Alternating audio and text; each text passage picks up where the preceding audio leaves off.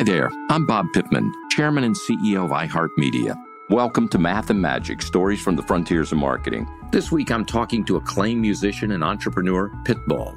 I think that education is the real revolution because as much as we speak about all the problems that there is in society and the world today, my mother's always told me, son, don't worry, the world's always been coming to an end. Don't let it scare you out of living.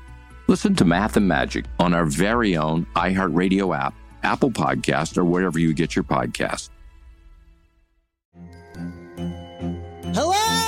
Acclaimed comics writer and notorious Scott Summers hater, Rosie Knight. Well, hello, Emmy winning podcaster and totally unbiased Targaryen royal supporter, Jason Concepcion. Somehow the X Ray Vision podcast has returned. And like always, we'll be here every week. You'll hear from TV writers, actors, comics creators, pop culture critics. Nothing is off the table. Listen to X Ray Vision on the iHeartRadio app, Apple Podcasts, or wherever you get your podcasts. Imagine you're a fly on the wall at a dinner between the mafia, the CIA, and the KGB. That's where my new podcast begins. This is Neil Strauss, host of To Live and Die in LA, and I wanted to quickly tell you about an intense new series about a dangerous spy taught to seduce men for their secrets and sometimes their lives. From Tenderfoot TV, this is To Die For. To Die For is available now. Listen for free on the iHeartRadio app, Apple Podcasts or wherever you get your podcasts.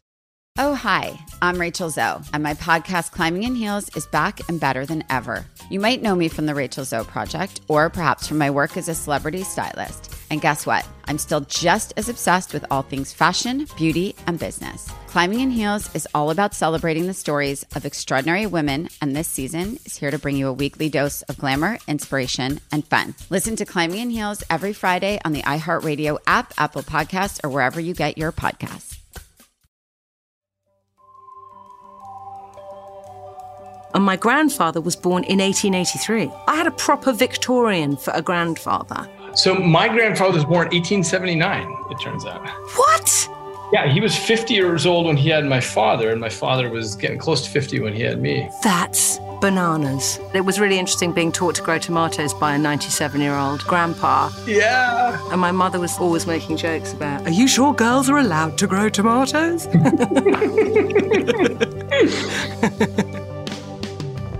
Hello, I'm Minnie Driver. Welcome to Minnie Questions Season 2. I've always loved Proust's questionnaire. It was originally a 19th century parlor game where players would ask each other 35 questions aimed at revealing the other player's true nature. It's just the scientific method, really. In asking different people the same set of questions, you can make observations about which truths appear to be universal. I love this discipline. And it made me wonder what if these questions were just the jumping off point? What greater depths would be revealed if I asked these questions as conversation starters with thought leaders and trailblazers across all these different disciplines? So I adapted Proust's questionnaire and I wrote my own seven questions that I personally think are pertinent to a person's story. They are When and where were you happiest? What is the quality you like least about yourself? What relationship, real or fictionalized, defines love for you? What question would you most like answered? What person, place, or experience has shaped you the most? What would be your last meal?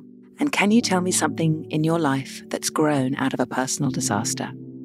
And I've gathered a group of really remarkable people, ones that I am honored and humbled to have had the chance to engage with. You may not hear their answers to all seven of these questions. We've whittled it down to which questions felt closest to their experience or the most surprising or created the most fertile ground to connect. My guest today is the neuroscientist and author David Eagleman. I'm not sure I've ever had a really long conversation with a polymath before, but you sure don't forget it when it's over, because, you know, you keep waking up thinking about things they said, and it spans everything from quantum spirituality to philosophy to neuro law and science to coffee in IHOP. David writes about the brain, um, how it constructs perception, and how different brains do so differently, and how much that matters for society. He is, among many other things, the executive director of the Center for Science and Law, which is a non-profit that sets out to improve the legal system by importing our knowledge about the human brain, which then gives options for rehabilitation beyond mass incarceration. He's written tons of books, and you will read and be astonished by all of them. He said something that I think about a lot. He said he was interested in exploring the vastness of our ignorance.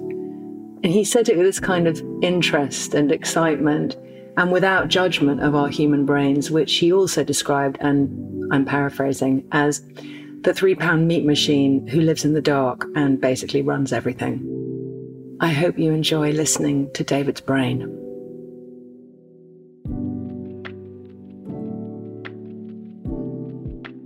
What relationship, real or fictionalized, defines love for you? I think there are two ways to think about that. One is how we feel about the love for our children. So if you think about Cormac McCarthy's The Road, for example, you know, it's a post-apocalyptic world after nuclear war. And this father does everything in his power just to save his son, just to do everything he can to protect his son and keep him alive. And of course, there are, there are many stories like this. Life is Beautiful, Roberto Benigni. Am I getting the title right of that one? Yeah, when he puts him in the, the bin at the end. Yeah, absolutely. Yeah, he's in a concentration camp with his son and he does everything he can to protect his son. So that's a kind of love that now that I'm a father is very meaningful to me. As for romantic love, I think that would change each year of my life for me which is to say, when we're younger, we all take these great romance fantasies to represent love. And as you get older, more realism seeps in. So I've been married for 12 years now, and I appreciate now the way that real relationships are complex and people change over different time scales as life changes and as career opportunities change. And I just recently resaw, uh, rewatched Fiddler on the Roof, you know, and he says, he, Tevye asks his wife,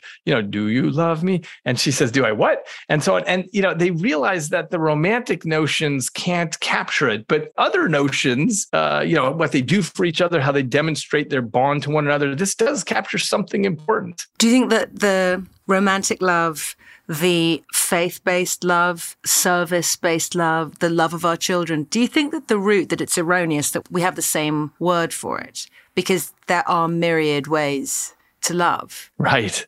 Yeah. Uh, Raymond Carver has a short story called What We Talk About When We Talk About Love. And I've always, it's a great short story, but I've always loved the title as well because it's about the complexity of it. And like so many words in our language, there's just too much semantic weight that that word is trying to hold because, in fact, it is composed of many different things. Yeah, exactly it's composed of so many things and which of those things matters to us that changes through the years you know, my father before he died was in a you know, one of these care homes. So I met some of the other people on his hallway, much older men and women who were there, and I think they still cared about love, but it was something so different for them. It wasn't about the you know sort of young sexy thing. It was about something else. Yeah, definitely. It's really I'm fascinated by the different permutations of it, of devotion and of the way in which people love differently when the love that they have with their version of God or with animals or with something that they do, how they love romantically changes directly depending on what their relationship with that sort of outsourced love, as it were, the love that we don't really talk about. I always think of love as romantic, and I think lots of people do, but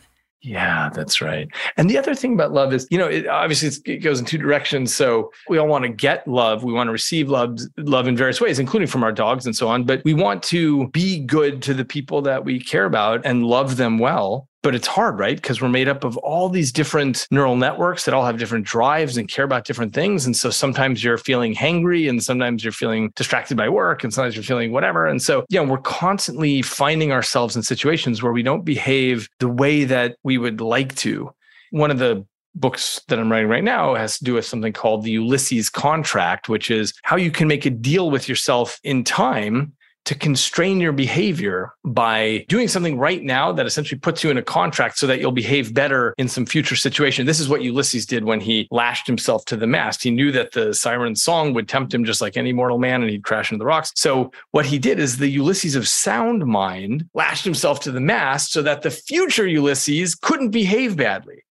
And I find this a really interesting concept about the things that we do to make sure that we don't behave badly in the future. God, this is this absolutely fascinating. Carry on, carry on. Well, you know, one example is if you're uh, trying to get over some addiction, like, you know, alcoholism, what you do is you clear all the alcohol out of your house so that on a you know festive Saturday night or a lonely Sunday night or something, you're not going to go in. Even if you think, oh, I'm sure I won't drink this anymore, you get rid of it. That's the Ulysses contract. Or you know, for drug addicts, one of the first things they're taught when they're trying to break this is never walk around with more than twenty dollars in your pocket because at some point someone's going to come up to you and offer to sell you drugs, and you'll be tempted, and then you'll give in. So there are many things that we do to make sure that we can you know make a choice now that will pay off to keep us acting consistently with our long term decision making?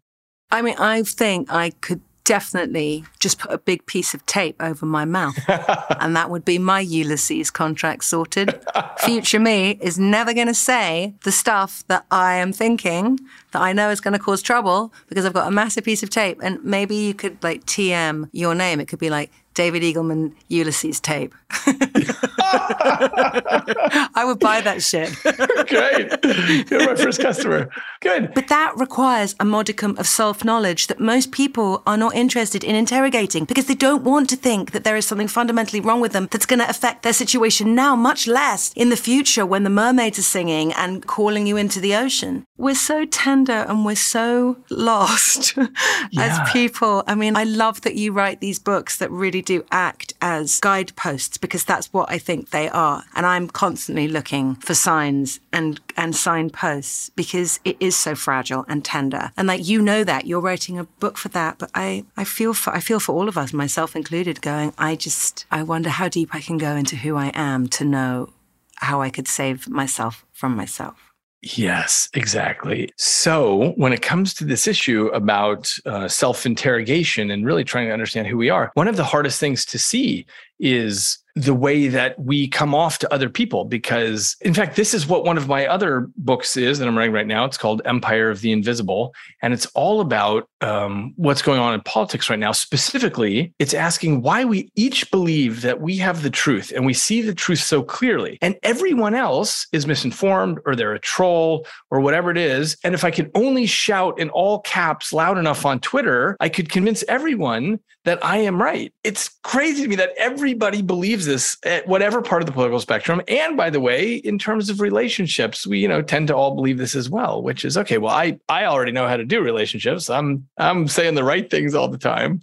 Do you think that that kind of the surety of that empiricism that is so pervasive is that human or is that learned? Like, is that hardwired into our brains? Is that something that was useful once when we were discovering fire yeah, it couldn't actually be any other way because the way we build a model of the world, remember, your brain is locked in silence and darkness inside your skull. And all it's trying to do is put together an internal model of what is going on out there, which includes other people and how other people behave and how they'll react to what you say. And the thing is that this internal model is inherently limited. It's only built up from the little dribbles of data that you get in during your years. And so the way the brain works is it says, okay, look, I've got this data. I've collected all this data. I know what is true. And it's just built up from what we've taken in. Now, by the way, I will say we're probably better off than we were historically because now we have, for example, the printing press. And so, and we have movies and things like that. And so you put all this together and we're exposed to literature and to stories that are much broader than our own experience. So that helps. But still, I've only read a you know finite number of books in my lifetime. I've only met a finite number of people, and that has shaped my experience, just like your experiences have shaped your brain. And so that's why, given that data, you say, okay,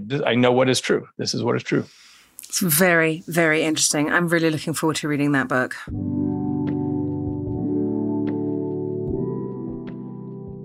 What person, place, or experience most altered your life? Well, interestingly, it, it's almost certainly my parents, but the interesting part is that that feels invisible to us. In other words, it's very hard to to see all of the ways in which your parents shaped you because you knew nothing else. That was just the background furniture of the world and you grew up against that. So hmm. That's certainly what has shaped me the most, my parents. But when I was in graduate school, my thesis advisor, a guy named Read Montague, was unbelievably influential on me. He, you know, you come to an age when you're a young person, I was, I guess, maybe 20, 21 when I entered grad school. You know, you're just leaving your parents' home and you're looking for other people in the world. And he was just a great person to really uh, admire in so many ways. He was 20 IQ points ahead of everybody, and he was a terrific athlete, unbelievably strong and fast, and so on. And and the key thing is he gave me no charity. I mean, he spent the entirety of grad school beating me up every day And that was really valuable because I think actually maybe there's sometimes too much charity that happens because teachers are kind or they're just too tired or whatever. So if you get something 99% right and you don't get it 100% right, no one really says anything. They don't expect anything more from you. But Read expected 100% all the time, every time. And that was probably the most valuable thing that's happened in my life. And then I guess the last thing I'd say is when I was a postdoc, one of the people I got to work with was Francis Crick, who was the co discoverer of the structure of DNA. That in my entire life since then, I've not had another experience like that because he was such a special person in the sense that that not only was he essentially the giant of 20th century biology, but he didn't have a life like other people. He never had to write grants and try to get a job as a professor and whatever. So he just had this office and he would read the scientific journals all day. And I asked him once, I said, What are you looking for when you're reading there? He said, I don't know. Huh. But what he meant was he's just letting ideas come to him and he's writing letters to scientists around the world and saying, Hey, why don't you do this experiment? What if you did this and this and this? He was just a, a person who, because he'd won a Nobel Prize as a young person, got to just be a giant thinker thinker his whole life and never had to deal with the constraints that everyone else had to. Wow.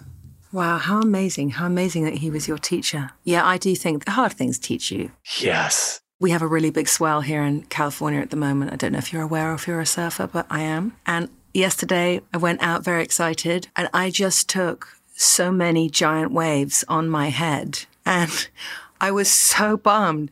And I kind of I came in and I sat on the beach and my friend, I was like, that was just the worst. And my friend went, well, did you know what you did wrong? Like, do you know what, do you know what happened? I was like, well, yeah, you know, that first 10 footer, I was too far ahead of it. And on the second one, I was just dealing with being pissed off about the first one. And the third one, I was scared. And he was like, great. Well, now you can go back out and not do all that shit that you just said. Oh, excellent. And so I did. I went back out and I took another 10 waves on the head, but I did get one really amazing one. Yeah.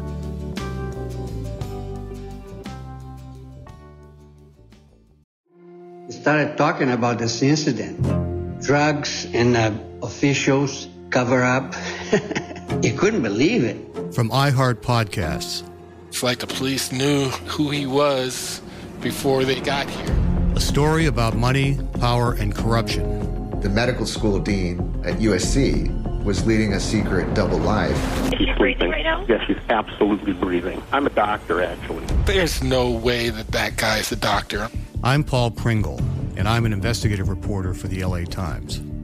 This is the story of an investigation that starts in a hotel room in Pasadena, California, and reaches all the way to the top of two of the most powerful institutions in the city of Los Angeles. When people fall in line, they fall in line. Looking back, I realized, oh, everyone knew. This is Fallen Angels, a story of California corruption. We're always going to have predators. It's the good people who stand by and do nothing that allow them to flourish. Listen to Fallen Angels, a story of California corruption on the iHeartRadio app, Apple Podcast, or wherever you get your podcasts.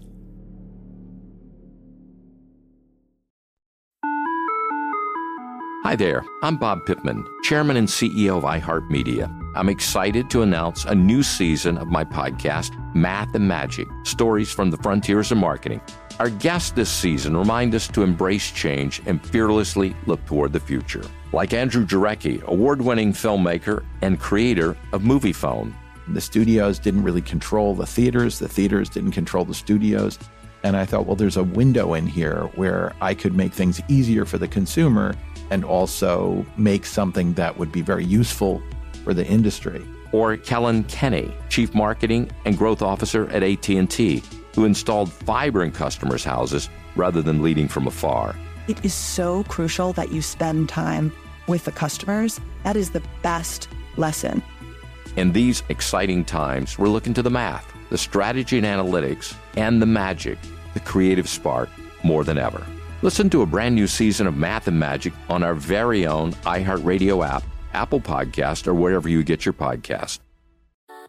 Something that makes me crazy is when people say, Well, I had this career before, but it was a waste. And that's where the perspective shift comes that it's not a waste, that everything you've done has built you to where you are now. This is She Pivots the podcast where we explore the inspiring pivots women have made and dig deeper into the personal reasons behind them.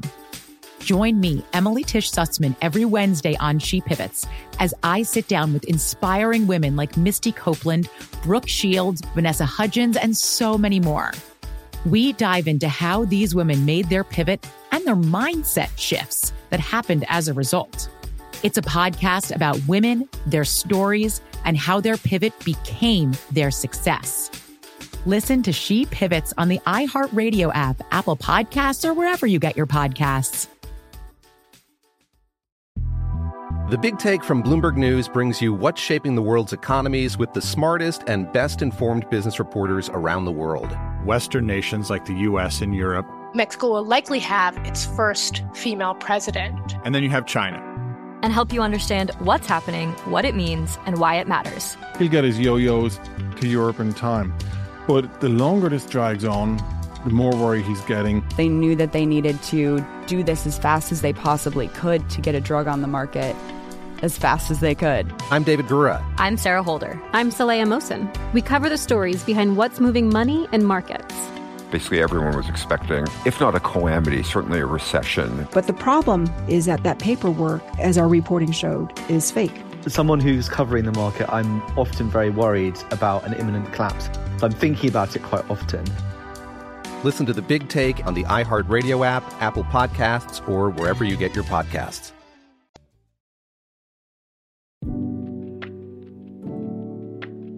In your life, can you tell me about something that has grown out of a personal disaster? Ah, yeah. When I was in the third grade, I fell off of a roof of a house that was under construction and I almost died. Um, I fell, you know, from the roof and landed on the brick floor face first, and I shattered my nose. But I think that's part of what made me a neuroscientist because as I was falling, I was first of all, having completely calm, clear thoughts. I was thinking about Alice in Wonderland and how this must have been what it was like when she was falling down the rabbit hole. And just before that, I was thinking about, okay, I wonder if I could still grab for the roof. And, and then I realized, oh, that's tar paper and it's not going to hold and that's not going to work. And, you know, eventually I just turned and faced the bricks and hit. But the thing is that the whole event seemed to take a very long time. I still remember the thoughts very clearly because it was, you know, a traumatic uh, event. But when I got to high school and I took physics, I realized that the whole fall had taken 0.6 of a second. And I couldn't figure that out. I couldn't understand how this thing that was so fast seemed to take so long. So that got me really interested in our perception of the world and specifically in the perception of time and why things seem to go in slow motion during a life threatening event.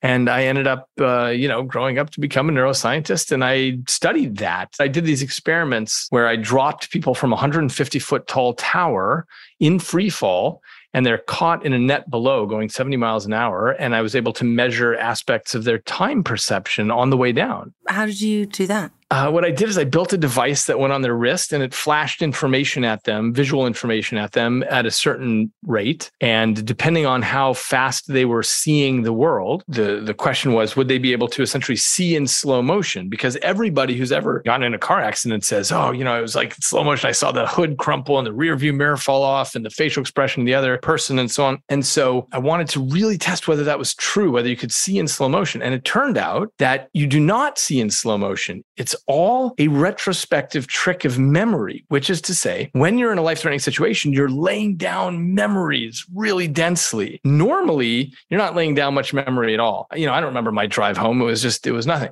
But when something really matters, your brain writes down every single thing. So when you read that back out, when you say, what just happened? What just happened? What just happened? You remember it in such detail that your brain estimates, oh, I guess that must have taken longer. That must have taken a long time. So it's all about the way memory is laid down. That's why we think the event took place in slow motion, whereas in fact, it's not slow motion. And I realized after I did these experiments that it has to be that way because you know, coming back to the car accident, where someone says, "Look, I know it went slow motion because I saw all these things." You can just ask the person, "Okay, look, the the passenger on the car seat next to you who was screaming, did it sound like the person was actually saying no?" Because if not, then that means it was not going in slow motion. And people have to allow that actually they didn't hear things in slow motion and so on. It's simply that they remembered all the details, and so when their brain makes an estimate, it says, "Oh, I guess that must have been five seconds because I don't usually have that much memory." Do you think that only a traumatic event can trigger that kind of memory sequence, or could something that is intensely pleasurable and amazing do the same thing? Yeah, good question. It can be the intensely pleasurable and amazing. It's just that's more rare, but it's an area of your brain called the limbic system and the amygdala in particular that's involved in saying, hey, write this down. This is important. And there aren't that many things that are super important for us to write down. Certainly traumatic events count and certainly super pleasurable events count. But otherwise, most of the time, your amygdala says, okay, you know, same old stuff. I'm not going to bother keeping dense memories of this. That's so funny because childbirth, I don't know what your partner or wife experience, but it's so interesting. There is great swathes of the 37 hours that I was in labor that I remember so acutely and keenly. And they involve pain and they also involved laughter and hilarious things that my mother or my sister said. And then there must be hours, there were hours and hours and hours that I know I was just stumbling through pain, but I don't remember exactly. So it's it's interesting. There are parts of that 37 hours that are carved out in the boldest relief. It's so interesting. I've often wondered why my brain chose to remember those bits and not when I was sitting in the shower, you know, singing, which I know I did because they told me I did it, but I don't really remember it. Yeah.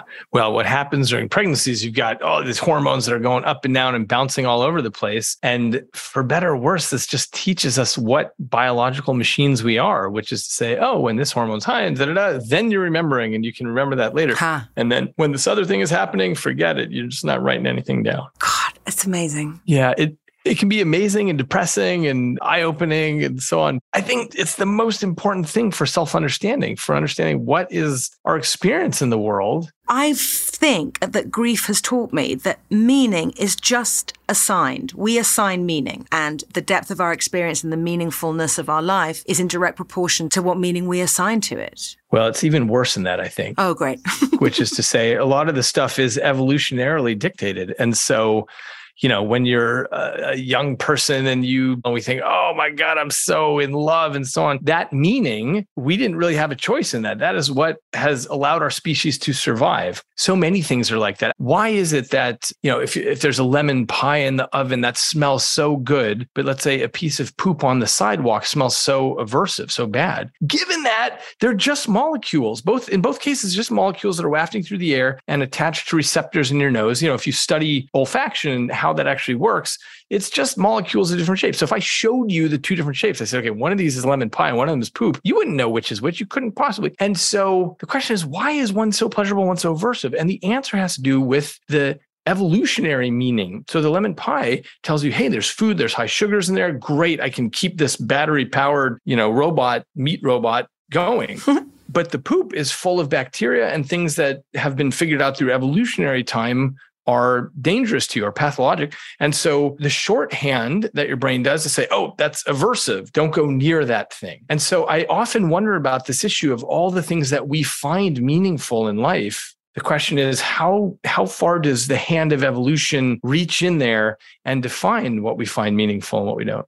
Exactly. And spending time unwrapping that, uh, there probably isn't quite enough life to do that. Or maybe there is, but maybe it would just take all the fun out of it. You know, I don't actually think so. You know, my analogy is if you and I sat down, Minnie, for the next hour and I gave you a diagram and I showed you exactly why you like the taste of, let's say, a chocolate, why you think that tastes so delicious, you might say, okay, good, I've got it. I understand the entire diagram, but that doesn't change your pleasure about it at all. It doesn't improve it. It doesn't diminish it. It's like it's a different world.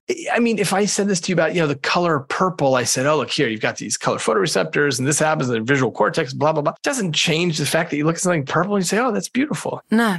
Has having your children made you think about neuroscience in a different way? Yeah. Because like the yogis talk about beginner's mind, like that that is that is a place that you are always seeking to get back to, which is what I always I've always perceived like having watched my son grow up. That beginner's mind is the purest, most beautiful. They are so connected to whatever was pre-consciousness and they've brought that in with them. So Yeah. Well, one of the things that has sort of been an interesting surprise to me is just seeing the punctuated equilibrium, by which I mean, you know, things change suddenly as in you know one day your daughter can't read and then you know kind of a week later she's a pretty good reader. It's just sort of these things that you work on with her for a long time suddenly change. And i've always found this kind of thing fascinating. It's like the system finds something where it says okay now i got it. Now i know how to read or ride a bicycle or whatever the thing is. So that's been really interesting to me. And also to, to really try to get an understanding of which things are pre programmed and which things are just a matter of absorbing from the world. And, uh, you know, it's always a combination of both. You may know this, but the nature versus nurture debate is totally dead because it's always both. You come to the table with a lot of pre programming and you absorb the world and you absorb your language and your culture and your neighborhood and your religion and so on. That all becomes part of who you are. So, you know, just, just really watching my kids and trying to understand that is a really Oh, I get so worried that there was no way I could have created a scientist because of that because my son is around music and music and music and acting and reading and poetry and plays and discussing literature and movies and this. And sure enough, he comes back from this amazing school that he goes to having said, Can I have bass lessons? Can I learn the bass in September? And I was like, Yeah, totally. Great. And he comes home and he's already playing the bass. Like he can now play it. And I was like, what? I thought we were going to do the bass lessons. He was like, yeah, I couldn't, I couldn't wait. It was just in there. I had to start doing it. And I was thinking like, you, part of me was going, this is so amazing. And part of me was going, you poor thing. Like you could have maybe built a bridge. Like, but there was really never any chance that you were going to be able to build a bridge because of me. you know, I'll tell you the good news. That's that you're totally right in your intuition about this. But there's two things worth noting. One is that, you know, kids drop into the world having a lot of predispositions that might be different from yours. So you will influence your child massively. And yet your child will go off and do things that you didn't really expect. The second thing that's so wonderful about this world is the internet and the fact that you have access to anything anytime. So he gets lots of music from you, but boy, he can just log on and watch, you know, Carl Sagan's Cosmos or watch Neil deGrasse uh-huh. Tyson or watch anything he wants, watch some BrainPop video or some TED Ed and suddenly be turned on to bridge building in a way that even though he didn't get it from you, he got it from TED Ed. So that's the great news about this. I mean, I would obviously walk across a bridge that a bass player had built, but you know, thousands wouldn't.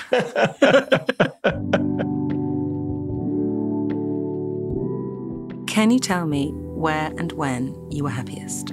I had an experience the other night when I uh, decided with my two children, who are seven and ten years old, that we were going to camp out on the trampoline outside. And it was uh, it was very cold, and we were very uncomfortable, but it was so much fun. It was just all laughter, and so it was just such a nice moment with my kids. So as far as thinking of a moment, that's my most uh, recent one. But I think more generally, you know, I do all my writing at IHOP and uh, these are different IHOPs all over the world, actually.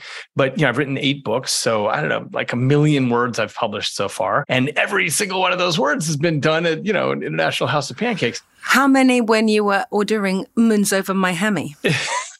I actually really just drink the coffee there. I don't need too much in the way of pancakes, but it's just the right speed. Starbucks is too, um, you know, there are too many people walking in and out, and IHOP is slower. And so I just sit down for a six hour window and I just write. And that is when I am my happiest, especially when I feel like I've nailed something. I've gotten something that was just a cacophonous thought in my head clear and on the page. And I've written, you know, whatever, 157 words that are crystal clear exactly what I mean here. That's the best feeling that I know. I know that you say you love to do that in IHOP. Can you do that anywhere? Or do you get attached to an experience happening in a place and then associate that good feeling with that place? It can actually be anywhere. It just has to be a place that's moving at the right speed. It's why it's called IHOP because you can only hop very slowly. You cannot rush. Like Starbucks even sounds fast. It's like stars and bucks and movement. I concur. Not going to write a coffee dash, but I love that feeling of just going in deep.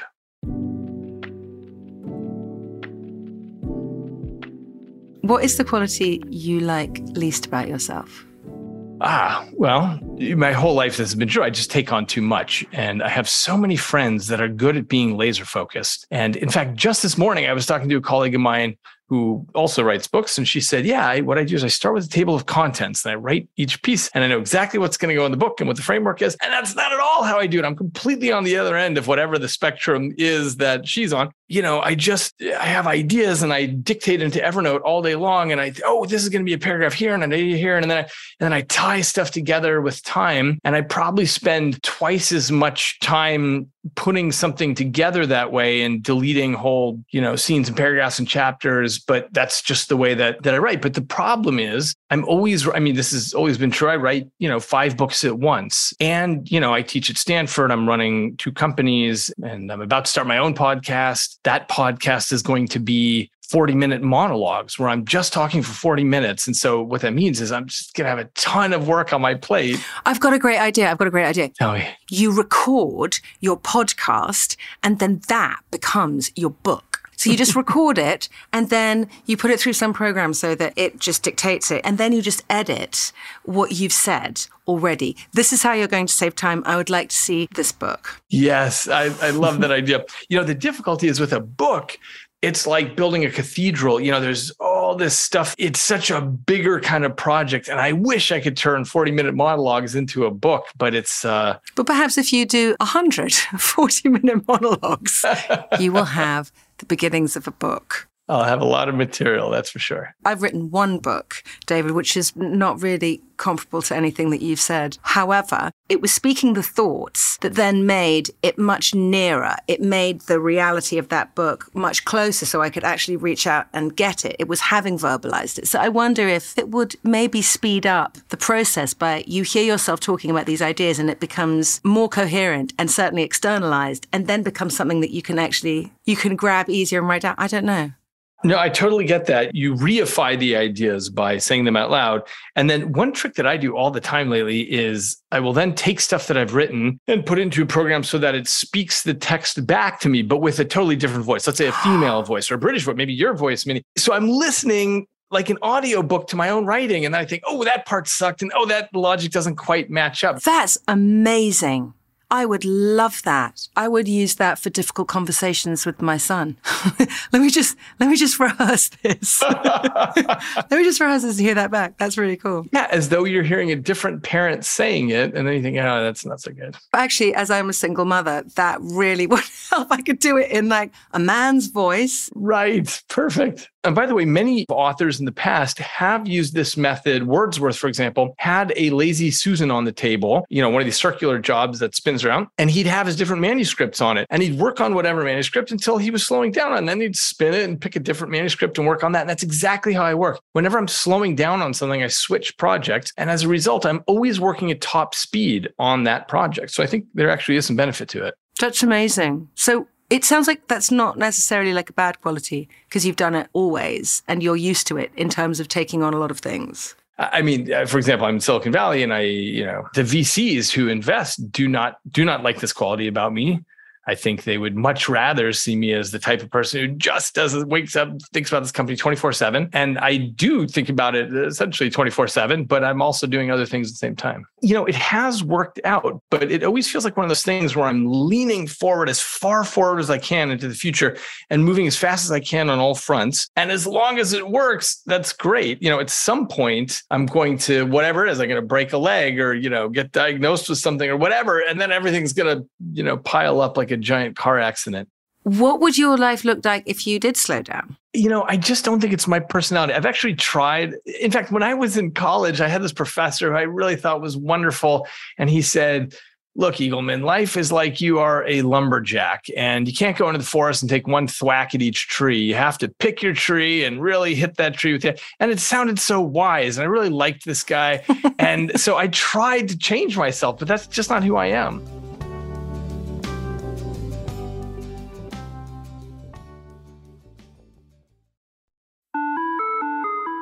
Hi there, I'm Bob Pittman, Chairman and CEO of iHeartMedia. I'm excited to announce a new season of my podcast, Math and Magic Stories from the Frontiers of Marketing. Our guests this season remind us to embrace change and fearlessly look toward the future. Like Andrew Jarecki, award winning filmmaker and creator of Moviefone. The studios didn't really control the theaters, the theaters didn't control the studios. And I thought, well, there's a window in here where I could make things easier for the consumer and also make something that would be very useful for the industry. Or Kellyn Kenny, Chief Marketing and Growth Officer at AT&T, who installed fiber in customers' houses rather than leading from afar. It is so crucial that you spend time with the customers. That is the best lesson. In these exciting times, we're looking to the math, the strategy and analytics, and the magic, the creative spark more than ever. Listen to a brand new season of Math and Magic on our very own iHeartRadio app, Apple Podcast, or wherever you get your podcast. Started talking about this incident. Drugs and uh, officials cover up. you couldn't believe it. From iHeart Podcasts. It's like the police knew who he was before they got here. A story about money, power, and corruption. The medical school dean at USC was leading a secret double life. She's breathing right now? Yes, she's absolutely breathing. I'm a doctor, actually. There's no way that that guy's a doctor. I'm Paul Pringle, and I'm an investigative reporter for the LA Times. This is the story of an investigation that starts in a hotel room in Pasadena, California, and reaches all the way to the top of two of the most powerful institutions in the city of Los Angeles. When people fall in line, they fall in line. Looking back, I realized, oh, everyone knew. This is Fallen Angels, a story of California corruption. We're always going to have predators. It's the good people who stand by and do nothing that allow them to flourish. Listen to Fallen Angels, a story of California corruption on the iHeartRadio app, Apple Podcast, or wherever you get your podcasts. Something that makes me crazy is when people say, Well, I had this career before, but it was a waste. And that's where the perspective shift comes that it's not a waste, that everything you've done has built you to where you are now. This is She Pivots, the podcast where we explore the inspiring pivots women have made and dig deeper into the personal reasons behind them. Join me, Emily Tisch Sussman, every Wednesday on She Pivots as I sit down with inspiring women like Misty Copeland, Brooke Shields, Vanessa Hudgens, and so many more. We dive into how these women made their pivot and their mindset shifts that happened as a result. It's a podcast about women, their stories, and how their pivot became their success. Listen to She Pivots on the iHeartRadio app, Apple Podcasts, or wherever you get your podcasts. The Big Take from Bloomberg News brings you what's shaping the world's economies with the smartest and best informed business reporters around the world. Western nations like the US and Europe. Mexico will likely have its first female president. And then you have China. And help you understand what's happening, what it means, and why it matters. He'll get his yo yos to Europe in time. But the longer this drags on, the more worry he's getting. They knew that they needed to do this as fast as they possibly could to get a drug on the market as fast as they could. I'm David Gura. I'm Sarah Holder. I'm Saleha Mohsin. We cover the stories behind what's moving money and markets. Basically, everyone was expecting, if not a calamity, certainly a recession. But the problem is that that paperwork, as our reporting showed, is fake. As someone who's covering the market, I'm often very worried about an imminent collapse. So I'm thinking about it quite often. Listen to the big take on the iHeartRadio app, Apple Podcasts, or wherever you get your podcasts.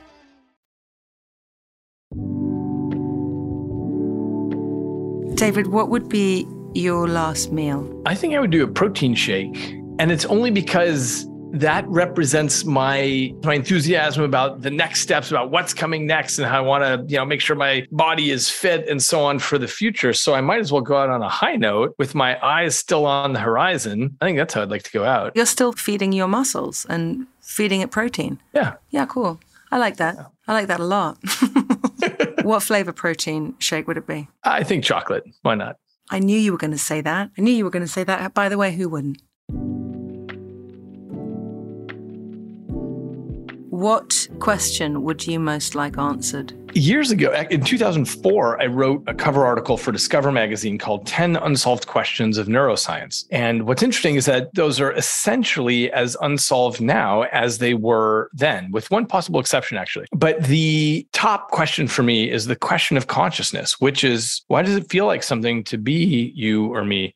Because the brain is built of 86 billion neurons, which are the specialized cells the, of the brain. And each of these neurons is, you know, sending information back and forth with these electrical spikes and they're releasing chemicals, all kinds of complicated stuff. But fundamentally, it's just a big biological machine. It's just doing stuff. It's just, you know, sending signals and reacting to signals. And as far as we can tell, that's all that's going on because when somebody damages their brain, we can make very particular predictions about what the consequences are going to be. It'll change their risk aversion or their decision making or their ability to to name animals or see colors or understand music, you know, super specific things. And so th- that's why when we look at hundreds of years of brain damage, we say, all right, look, it appears to just be a big machine there. But the question is, why does it feel like something to be alive? Why do you experience the beauty of a sunset or the smell of cinnamon or the taste of feta cheese on your tongue? Why aren't we just like you know, my computer, my laptop here is sending lots of signals around back and forth, but presumably it's not conscious. And when I watch a YouTube video that I think is funny, it presumably doesn't think it's funny. It's just sending zero, you know, it's just sending zeros and ones around. And when I shut it off at night, it doesn't lament its own death or something. So this is the question is how do you build a biological machine and have it be self-aware? Is that the fundament of possibilianism? Yeah, exactly. So, for anyone who doesn't know, you know, possibilianism is this movement I started about 12 years ago, which is simply a way of me trying to capture what the scientific temperament is, where we shine a flashlight around the possibility space and we say, look, maybe it's that, maybe it's that, maybe it's that. And the, the reason I sort of tried to articulate this is because when you go into a bookstore, all you ever see are the books by the, the atheists, the neo atheists, and the books by the fundamentally religious. And they're often put on the same table in the bookstore so that you can sort of choose your side and see what's up. But the truth is that our existence in the cosmos is so deeply mysterious that almost certainly there's something much more interesting going on that is neither of those positions. I think you said it as well the vastness of our ignorance. It is full of potential as opposed to full of admonishment. Yeah. I, when I read that, you know, being interested in celebrating the vastness of our ignorance, it was actually really dynamic as opposed to you dum dum. It was like you dum dum. right. the part that always surprised me is that people want to pick one answer and then fight for that and say, okay, this is the right answer. Yeah. How many people are in your movement? Can I be in it? Yeah, please. I'd love to have you. You know, the interesting part, I, you know, I wrote my book, Some, which is a book of literary fiction, and it's 40 stories of what happens after we die. And it's all made up. It's all meant to be, you know, funny and interesting. And none of it's meant to be taken seriously. But the part that is meant to be taken seriously is the idea of, wow, we really have no idea what this is, what our existence is all about here. And that's what the meta lesson uh, that emerges from the book is. And so, anyway, after I said this on NPR one day about possibilianism, um, it sort of became a thing, and people started websites and Facebook groups and stuff like that. So, I, I don't know. I haven't really checked that in a while, but I'm glad to see it's moving. I like it. I think it's great. Now I've got to read some as well. I have conversations based on something that my mother, post death, a phrase that she has coined, which is called brain share. Because as she's said to me in our conversations, because she doesn't have a brain anymore, which is a huge relief, but she has to use mine so that I can feel her thoughts. Now, and I, it's so funny because a friend of mine was like, well, isn't that just your brain? Isn't that just a function of your grief? Because she died only a year ago. And I said, well, does it really matter?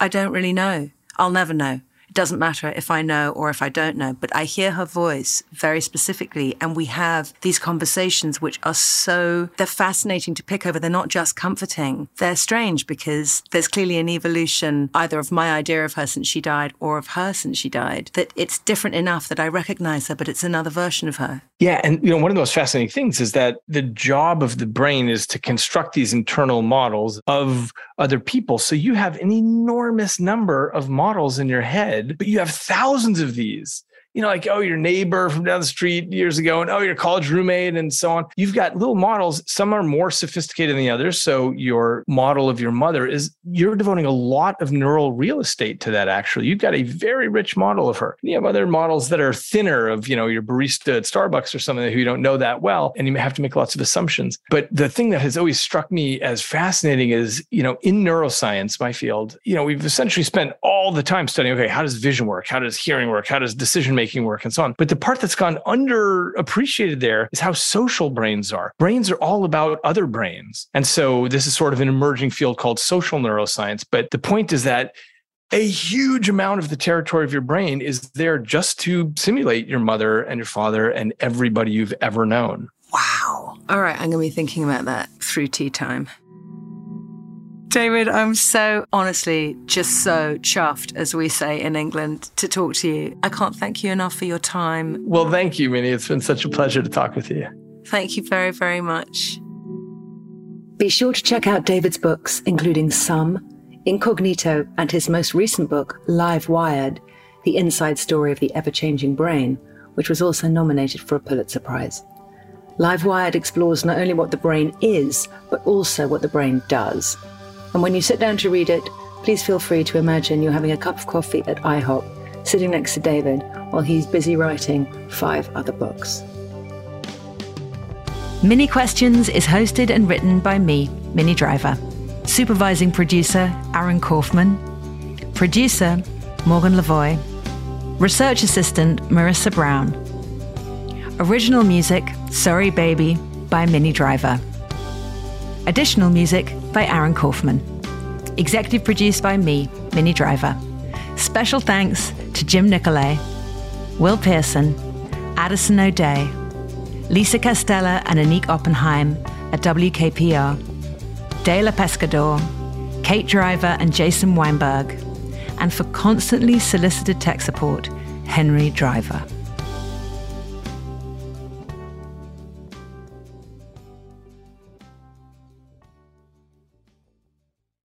There, I'm Bob Pittman, Chairman and CEO of iHeartMedia. Welcome to Math and Magic Stories from the Frontiers of Marketing. This week I'm talking to acclaimed musician and entrepreneur, Pitbull. I think that education is the real revolution because as much as we speak about all the problems that there is in society and the world today, my mother's always told me, son, don't worry, the world's always been coming to an end. Don't let it scare you out of living. Listen to Math and Magic on our very own iHeartRadio app, Apple Podcast, or wherever you get your podcasts. Acclaimed comics writer and notorious Scott Summers hater, Rosie Knight. Well, hello, Emmy winning podcaster and totally unbiased Targaryen royal supporter, Jason Concepcion. Somehow the X Ray Vision podcast has returned. And like always, we'll be here every week. You'll hear from TV writers, actors, comics creators, pop culture critics. Nothing is off the table. Listen to X Ray Vision on the iHeartRadio app, Apple Podcasts, or wherever you get your podcasts. Imagine you're a fly on the wall at a dinner between the mafia, the CIA, and the KGB. That's where my new podcast begins. This is Neil Strauss, host of To Live and Die in LA, and I wanted to quickly tell you about an intense new series about a dangerous spy taught to seduce men for their secrets and sometimes their lives. From Tenderfoot TV, this is To Die For. To Die For is available now. Listen for free on the iHeartRadio app, Apple Podcasts or wherever you get your podcasts.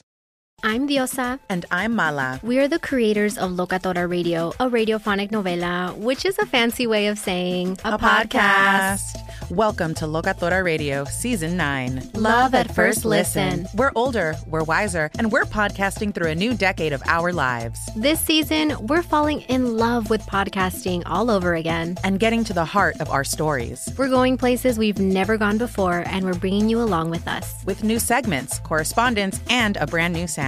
Season 9 is kicking off with an intimate interview with Grammy Award winning singer songwriter Natalia Lafourcade. What's giving you hope right now? Well, when I see what music does to people, it gives me a lot of hope. If you liked Locatora before, you're going to love season 9. Subscribe to our show and you'll see why Locatora is your prima's favorite podcast. Listen to Locatora Radio as part of the My Cultura Podcast Network, available on the iHeartRadio app, Apple Podcasts, or wherever you get your podcasts.